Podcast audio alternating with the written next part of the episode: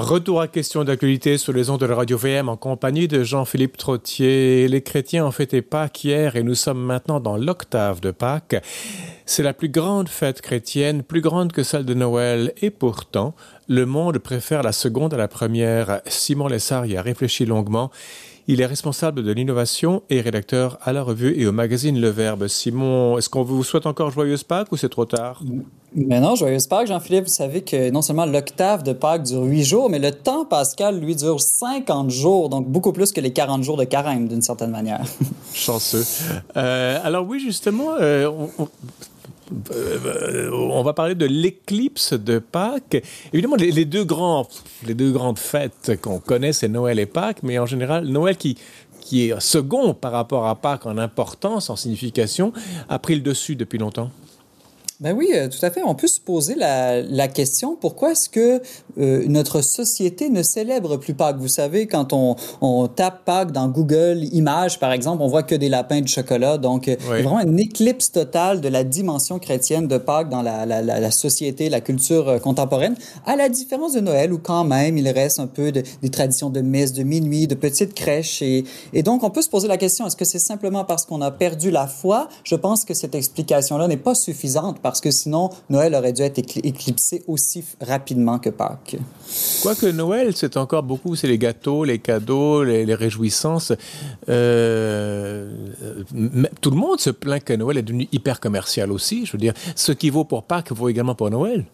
C'est vrai, vous avez raison, Philippe. Je suis en train de dire que notre société fête de manière hyper chrétienne Noël, mais on sent quand même que ça prend, ça a pris plus d'années avant que le, le, le mystère chrétien soit complètement évacué de Noël, et il en reste tout de même un, un petit quelque chose. Et, et, et je pense que c'est à cause des, il y a des raisons plus profondes derrière ça, peut-être même théologiques, c'est-à-dire que Noël, on le sait, évoque la, la naissance, la famille, la vie, euh, et elle réfère à un mystère, je dirais, plus positif, euh, celui de l'incarnation, donc du, du Dieu qui s'est fait homme. C'est une fête de l'émerveillement, de l'enfance. Donc, ça dérange moins, je dirais, comme, comme référence. Alors que Pâques, on le sait, évoque l'injustice, si on pense à, à la passion du Christ, la souffrance, la mort. Euh, Pâques réfère aussi euh, davantage au mystère de la rédemption. Donc, c'est une fête, on pourrait dire, tragique, euh, qui, et non pas de l'enfance, mais d'un âge mature. Mais là, là c'est, bon, c'est le christianisme qui est victime de toute cette euh, évolution sociale, mais je veux dire, ce que vous dites rejoint ce que d'autres racontent en disant que nous sommes maintenant de perpétuels adolescents, personne ne veut devenir adulte, et devenir adulte, c'est faire le deuil de l'enfance, le deuil des multiples possibilités de la vie, c'est faire des choix, et des bons ou des mauvais choix, et limiter le... vivre dans la limite. Pâques nous rappelle la limite euh, qui est la croix. Oui, exactement. Et je pense que c'est cette limite que l'on veut refuser.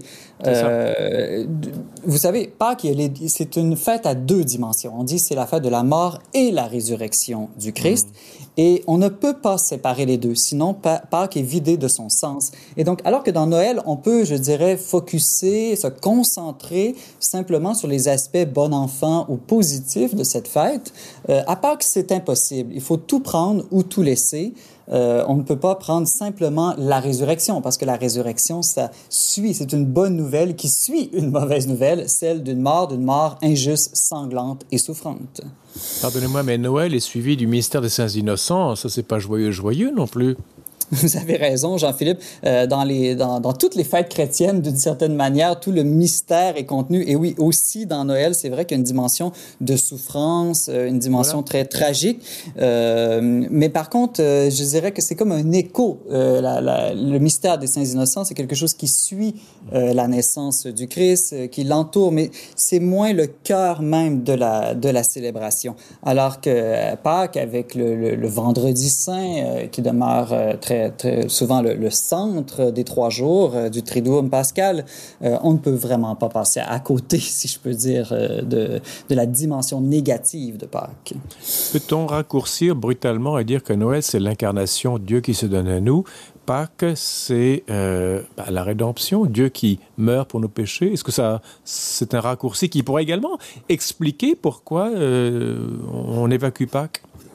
Oui, oui. Et puis, vous, vous savez, Pâques et Noël, ce sont deux fêtes de l'amour, euh, mais Pâques est davantage, je dirais, un, un mystère d'amour sacrificiel. Et Noël, on pourrait dire un mystère d'amour sponsal, dans le sens que l'incarnation, qu'est-ce que c'est? C'est la divinité qui épouse la nature humaine. C'est aussi mmh. la fête de la naissance de Jésus. On sait, normalement, les enfants sont faits comme le fruit de l'amour des époux, alors que la rédemption, c'est vraiment la divinité qui, une fois qu'il s'est fait homme, s'anéantit, se vide, hein, la kénose, on dit en grec, pour l'humanité. Donc, le oui. crucifié de Pâques, c'est vraiment le fruit d'un amour qui se donne, mais jusqu'à l'extrême, dit saint Jean. Simon Lessard, vous êtes, je le rappelle, responsable de l'innovation et rédacteur à la revue et au magazine Le Verbe, le trait d'union verbe point com. Est-ce qu'on peut lire votre analyse sur, sur votre site ou pas? Pas celle-là, mais par contre, euh, je vous invite à lire une autre analyse, celle d'une de nos collaboratrices, une théologienne juive qui s'appelle Sonia Sarah Lipsic, ah oui. qui a écrit un très beau texte euh, qu'elle a intitulé « La Pâque juive ou le commandement de jaser ».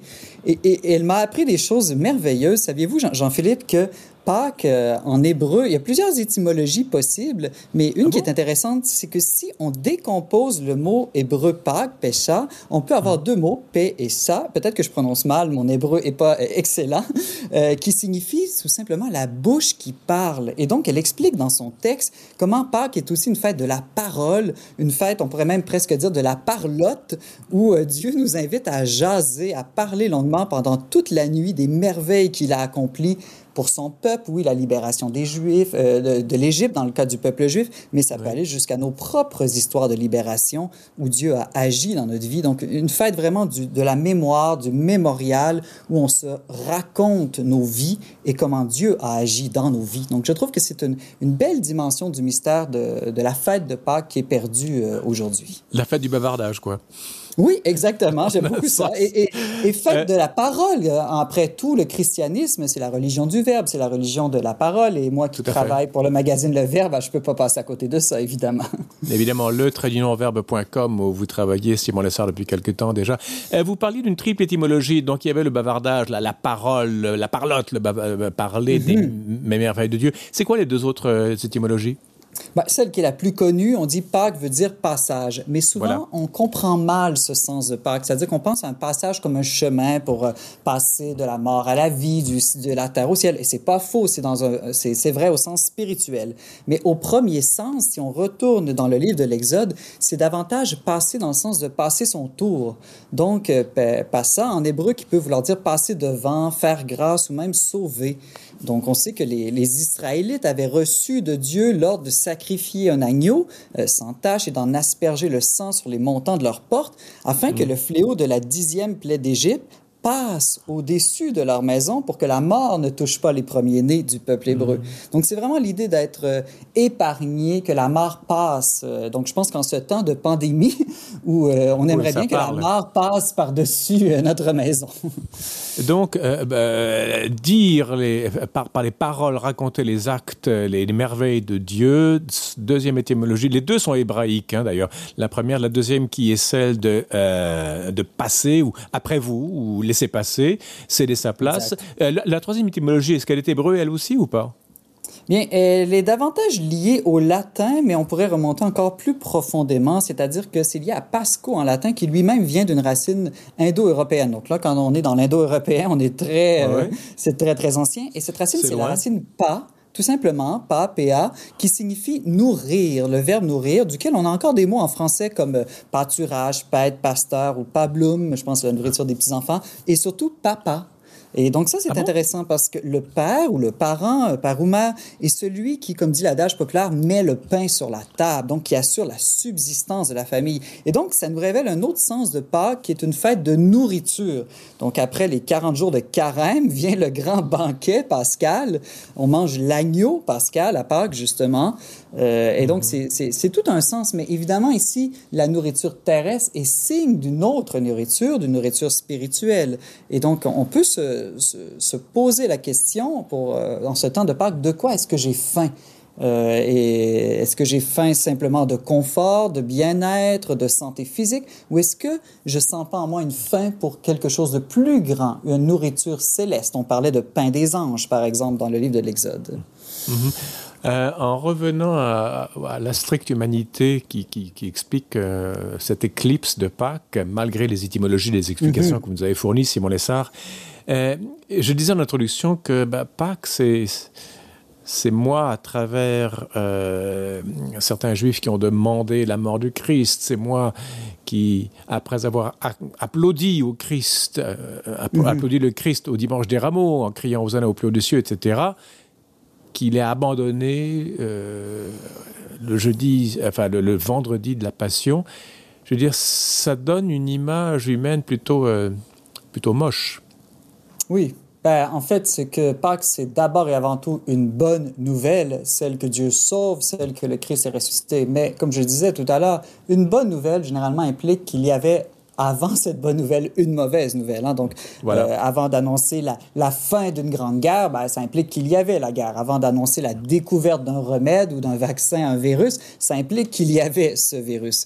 Euh, or, on pourrait dire que mm, on est à une époque où on n'aime pas beaucoup les bonnes, les mauvaises nouvelles. Alors là, vous pourriez m'objecter, c'est pas vrai. Il suffit d'ouvrir les journaux pour voir. Oui, euh, la, oui si vous si vous voulez avoir votre votre, sous, votre votre totalité de mauvaises nouvelles, ouvrez n'importe quel journal, sauf Radio-V M évidemment. Exactement. Mais en fait, on aime beaucoup les mauvaises nouvelles qui concernent les autres, quand on peut accuser ah, les oui. autres de nos malheurs. Mais on aime beaucoup moins les mauvaises nouvelles qui qui parlent de nous-mêmes et qui nous renvoient à nous-mêmes. Et je pense que c'est cette mauvaise nouvelle-là qui nous dérange dans le, le message ou le mystère de Pâques, c'est-à-dire qu'elle commence par cette mauvaise nouvelle de « je suis pécheur, je suis mortel, je suis capable de souffrir, de mourir, je suis capable de faire souffrir et de faire mourir aussi ». Et, et le Vendredi Saint, c'est ça qu'on est amené à contempler. En contemplant la passion du Christ, comme vous le disiez tout à l'heure, Jean-Philippe, mmh. on, on découvre que notre condition humaine déchue est mise à nu devant nos yeux, qui, d'une certaine manière, j'aurais pu être celui qui a crucifié le Christ jadis et que d'une certaine manière, dans un sens spirituel, je continue à vouloir assassiner Dieu à chaque fois que je le rejette. Est-ce qu'on peut euh, aller plus loin que ce que vous racontez, Simon Lessard, et dire que la Semaine Sainte, en fait, nous vivons tout le temps la Semaine Sainte, vous, moi, n'importe qui d'autre. Tous les jours, on crucifie le Christ et tous les jours, il ressuscite en nous. Comme s'il y avait des petits vendredis saints et des petites Pâques qui, qui accompagnent notre vie quotidienne. Est-ce que vous acceptez cette explication-là ou pas? Oui, tout à fait. Et d'ailleurs, la liturgie, la liturgie le fait, hein, parce que à ah. chaque fois, à chaque fois qu'on, qu'on va comme chrétien à une messe, la messe c'est revivre l'entièreté du mystère pascal. Bon, exact, peut-être juste en vrai. Une heure, mais euh, c'est, c'est Pâques, c'est je dirais, la première. Euh, la... À la grande messe modèle de tous les autres, qu'on, qu'on décline en plusieurs jours, en une grande nuit, mais après chaque Eucharistie, chaque action de grâce nous fait revivre tous les jours saints, je pourrais dire, euh, en condensé. Et vous avez bien raison que notre vie est remplie de mort et, et de résurrection. Et justement, on revient au sens étymologique de fête de la mémoire que je parlais tout à, mmh. tout à l'heure, de oui. relire sa vie sous cet angle de nos morts et de nos résurrections.